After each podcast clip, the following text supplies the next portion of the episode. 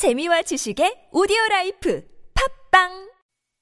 Dear future generations, I think I speak for the rest of us when I say sorry. Sorry we left you with our mess of a planet. And we demand change. We must never give up.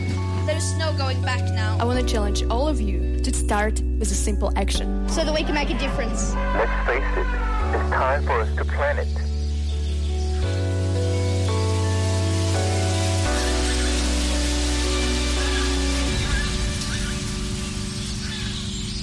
Planet Forward.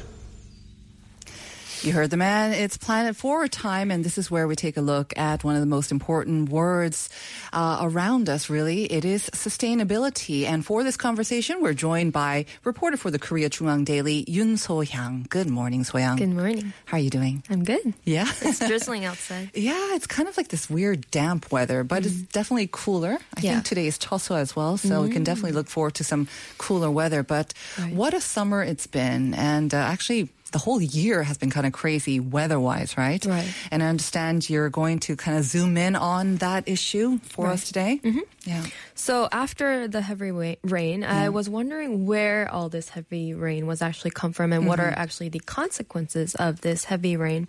And looking back, the pattern that Seoul and parts of actually Europe are also going through is heavy rains, heat waves, heavy rain, droughts, and floods all at the same time or in order. And 2 months ago in June, we in Korea were going through the worst drought in the history of Korea, getting less than half the average rainfall from last December to June that Korea goes through on average. Mm-hmm. Then one month ago, we talked about the worst heat waves in Europe, where I think Portugal, it went up to 47 degrees with lots of casualties because of the heat waves.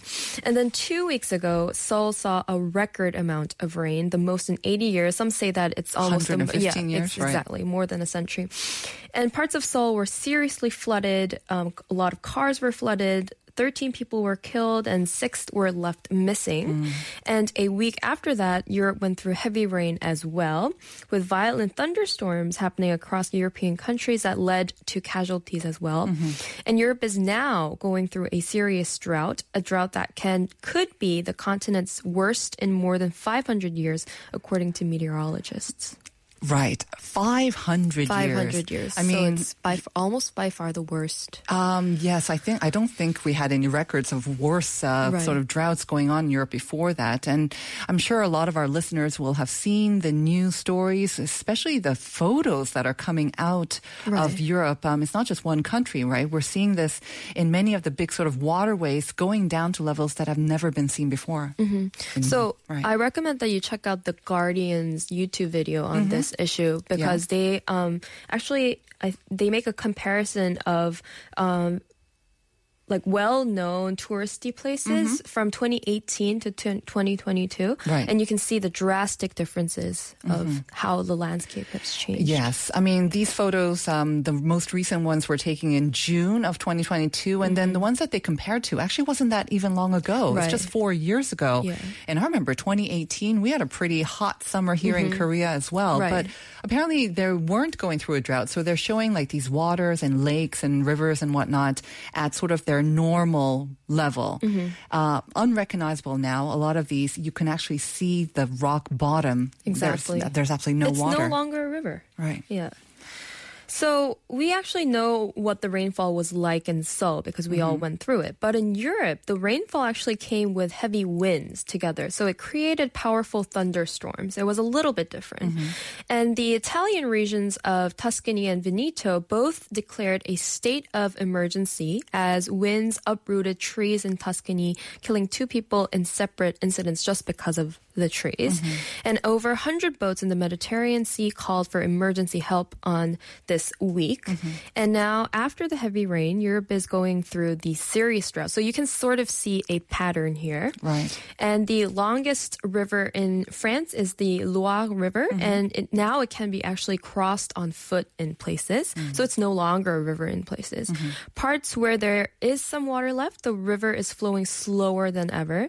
And the Rhine River, which is the second largest in Europe, the continent, is an important shipping route for Europe, but now is fast becoming impassable to barge traffic. Right. So not only that, the lower water levels in the Rhine has revealed a low watermark, also called the Hunger Stone. Mm-hmm. These stones are ominous because the fact that they appeared means that the water levels are dangerously low. Right. As the water has receded to sort of unprecedented levels, they're unveiling all these old battleships or ships that had not been seen for centuries, lots basically. Lots of skeletons. But I have to say, yeah, I mean, all of that was kind of ominous, but I had never heard of these Hunger Stones. And just the name, Hunger Stones, it's ominous. Do sound stark. Ominous. What exactly, why are they calling them the Hunger Stones? So, these hunger stones over centuries have been interpreted as warning signs of imminent crop failures and even famine because of the lack of water. So if the water level drops to a level mm-hmm. that you can actually see these hunger stones, it means that famine and whatnot, crop failure or massive crop failure would ensue. Mm-hmm. That's kind of the warning. Okay. Right. So they were inscribed with dates saying or marking the event. Oh, so it actually happened. Right. But in 2018, Greenpeace, when we had like heat waves mm-hmm. across the world as well, Greenpeace had engraved their own message on the stone in Germany saying, if you see me, the climate crisis has arrived, August 2018. And this has actually revealed itself because of the heavy rainfall and the drought. So it revealed itself again just 4 years later. Mm-hmm. Okay, so that kind of a primitive way, but it is another environmental red flag mm-hmm. That's been come up. And you said before, we're seeing this sort of pattern mm-hmm. of you've got the heat waves, then you've got the heavy rains, you've got the floods, you've got the drought, and it seems to be like this vicious circle. So tell us more in detail, how are these heat waves and also heavy rains related to each other? Right, so I think the pattern was heat waves and then heavy rain, then serious drought and floods that come together. Mm-hmm. And we've only talked about Europe and Korea, but the United States has also gone through serious floods in the East Coast, while the West Coast has heat waves and wildfires at the mm-hmm. same time. So you can see how they sort of work simultaneously. Mm-hmm. And last week in Kentucky, that's in the East Coast, had lots of sudden rain that led to flash flooding mm-hmm. with casualties and hundreds missing. But in the West Coast, especially in the Yosemite National Park, there was a big fire that mm-hmm. led to the deforestation of 1/3 the size of Seoul. Wow. So yeah, parts of it are in ashes. That's what I heard. So even in the same country, I mean, obviously the U.S. is a huge country, right. but you're seeing extreme different patterns right. of weather in the same country at the same time. Mm-hmm. Okay. So the relationship between heat waves and heavy rain is actually simple. If you think about how rain is made, when the surface is heated up, the hot air rises up, mm-hmm. and then the cold air that was up in the air comes down. And mm-hmm. that process, air flow process, is called convection. And so hotter the surface, the more water droplets form. Mm-hmm. And the more water droplets, the bigger the rain cloud, the heavier the rainfall. That's why we see like this dumping of rain, right? It seems like, Mm-hmm. And also, in this case, the temperature of the ocean affects the amount of water that can be evaporated into the air. So the warmer the ocean, the larger the amount of water that evaporates into the air. So when this moist air moves over to the land, mm-hmm. converges with the storm that's been made, it can produce intense precipitation like the rainfall that we see here in Korea and Europe. Right. So we're definitely seeing higher temperatures on the surfaces and the ocean. And the ocean as mm-hmm. well. We've heard a lot about, and especially with the ocean, it's gone up by 0.9 degrees, but on land, the equivalent would be 5 to 10 degrees right. Celsius. So it's much more sort of severe in the ocean. Right. Okay. And then in Korea, though, we also saw some weather fronts mm-hmm. also playing a role. Exactly. So in Korea, adding on to higher temperatures in the grounds and water, the rain front stayed in Korea for a longer time than usual because of abnormally high temperatures in Siberia. Mm-hmm.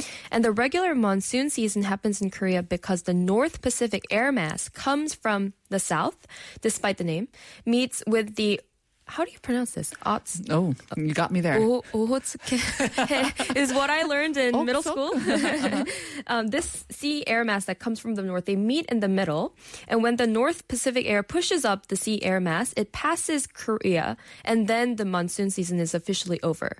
But this year, Siberia was abnormally hot because of climate change. And it forced the two air masses to meet for longer. So it stayed in Korea, it over Korea for a longer period, and it rained harder and for a longer period of time. And that's a good example of how the entire world is basically kind of connected, right? Mm-hmm. So it's not just Korea. The weather in Siberia, the weather, especially in neighboring sort of regions and countries, it affects us, mm-hmm. but then it does all kind of connect together at the same time. Right. So it's not just one area, and we're definitely seeing the effects of this climate change around the world. Exactly. Now, you would think, though, I saw this interesting photo too, but you would think that after severe drought, like we experienced here in Korea in the first half, that all this rain would be welcome and that'd be good for the land, and it would just kind of like soak it up, you know, and the drought problems would be kind of resolved. But that's not actually the case. That is not the case. Yeah. Actually, heavy or floods are happened because of droughts. Right. And that sounds just wrong, but actually that's what happened. That's easy to think that heavy rains would alleviate drought, but it's actually not the case, and surprisingly, droughts are the reason for floods. Reports that have come out in the last week after heavy rainfalls are saying that droughts and floods are closely related. And why that is because dry grounds after heat waves have lost the ability to absorb water. And this may be counterintuitive in that we think it will absorb water because of the dryness, but because it's dry and hard, it loses the ability to soak up water. It actually repels water. So the University of Reading conducted a simple experiment. You can also find this in The Guardian. They put three plastic cups of water face down on three different kinds of grounds. First is the watery green grass, second, normal summer grass, and third, dry grounds after a heat wave. Right. And the speed of which the grounds actually soak up water is actually the opposite of how dry the lands are. And even if, like, the green grass is watery, it soaked up the most water quickly. So again, I saw this photo too, and it looks strange. You would think that the watery ground, it has enough water, and so it wouldn't be able to absorb more water, but it soaked up the water the most. Exactly. Whereas the really dry, brittle ground, the water almost didn't come down. You saw no change, right? No. Like you said, it just managed to repel the water. Right. And so because the rain is not soaked up in this case, in heavy rainfalls that we see in Seoul, and the water levels go quickly up, it leads to flash flooding and flooding cars and homes that we saw in Korea here. Right. And then, of course, when we have a lot of concrete and asphalt like we do here in Korea as well, and especially southern, so that, I'm sure, is not very absorbent of water at all.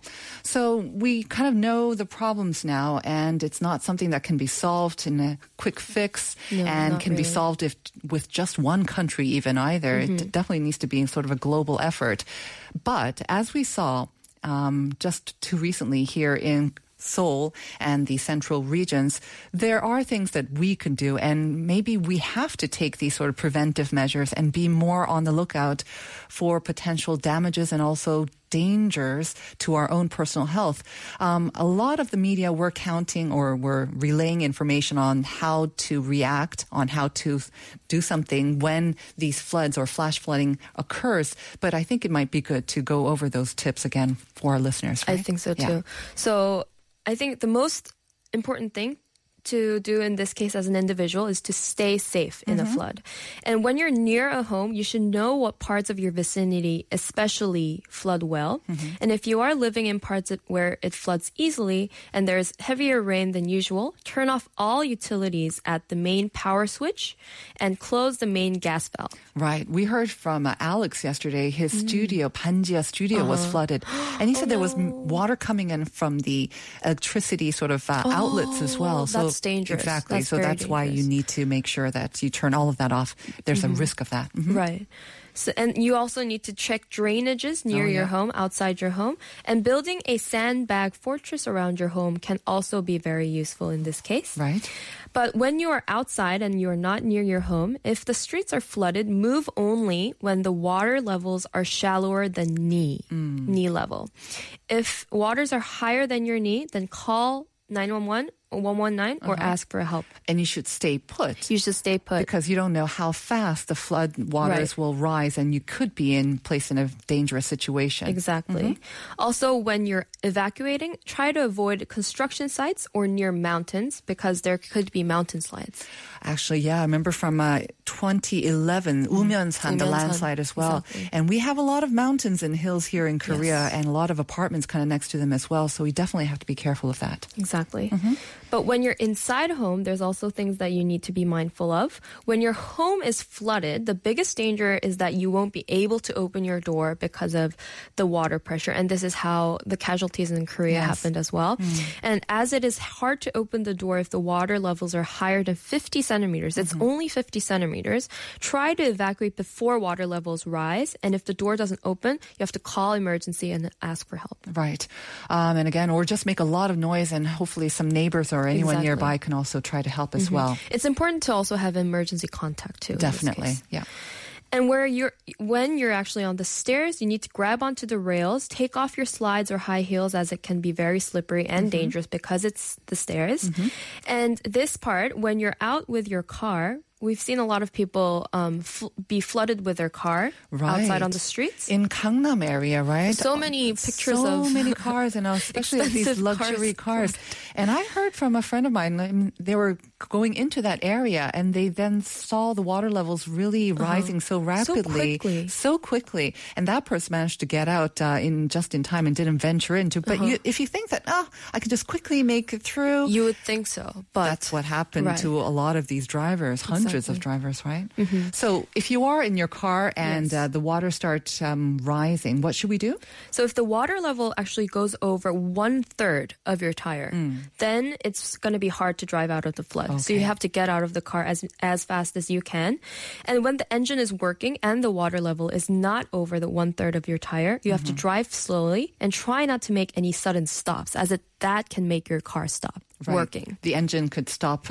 just turn off at that point, right? Exactly. Mm-hmm. And if the engine is not working, it's important to evacuate your car as soon as possible. Many people made the mistake of keeping inside your car. Just staying inside, you mean? Mm-hmm. Mm-hmm. And that's very dangerous.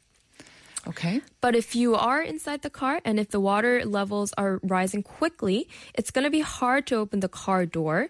And instead of panicking, the thing to do here when the door is not working is to wait so that the water fills up and the water level difference inside and outside of your car is less than 30 meters. That's when your door will start working again. Okay, so you definitely need to keep a calm head and not panic, right? Wait. Because the door is not opening, just wait for the water levels to level up and then you can open the door with more ease. But the biggest thing I think is, again, don't panic. Don't panic. Okay.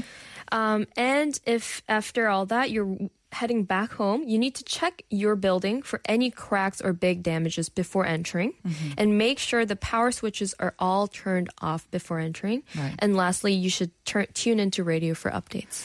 Right. It's very important to stay on top of all the news and all the latest updates as well.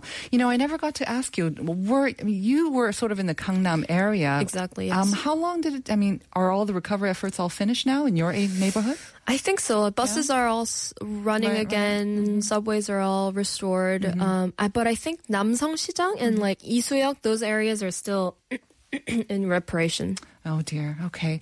Well, hopefully all of those recovery efforts and they can return to normal anytime soon. And that's the last of the heavy rains that we'll see this year. Absolutely. Let's knock on wood for that. Mm-hmm. Thank you so much for all that information, Sohyang. Thank you. All right. We'll see you next week. Mm-hmm. And we're going to take a quick song break. This is 강인원, 김현식, and 권이나's 비 오는 날 애수채화.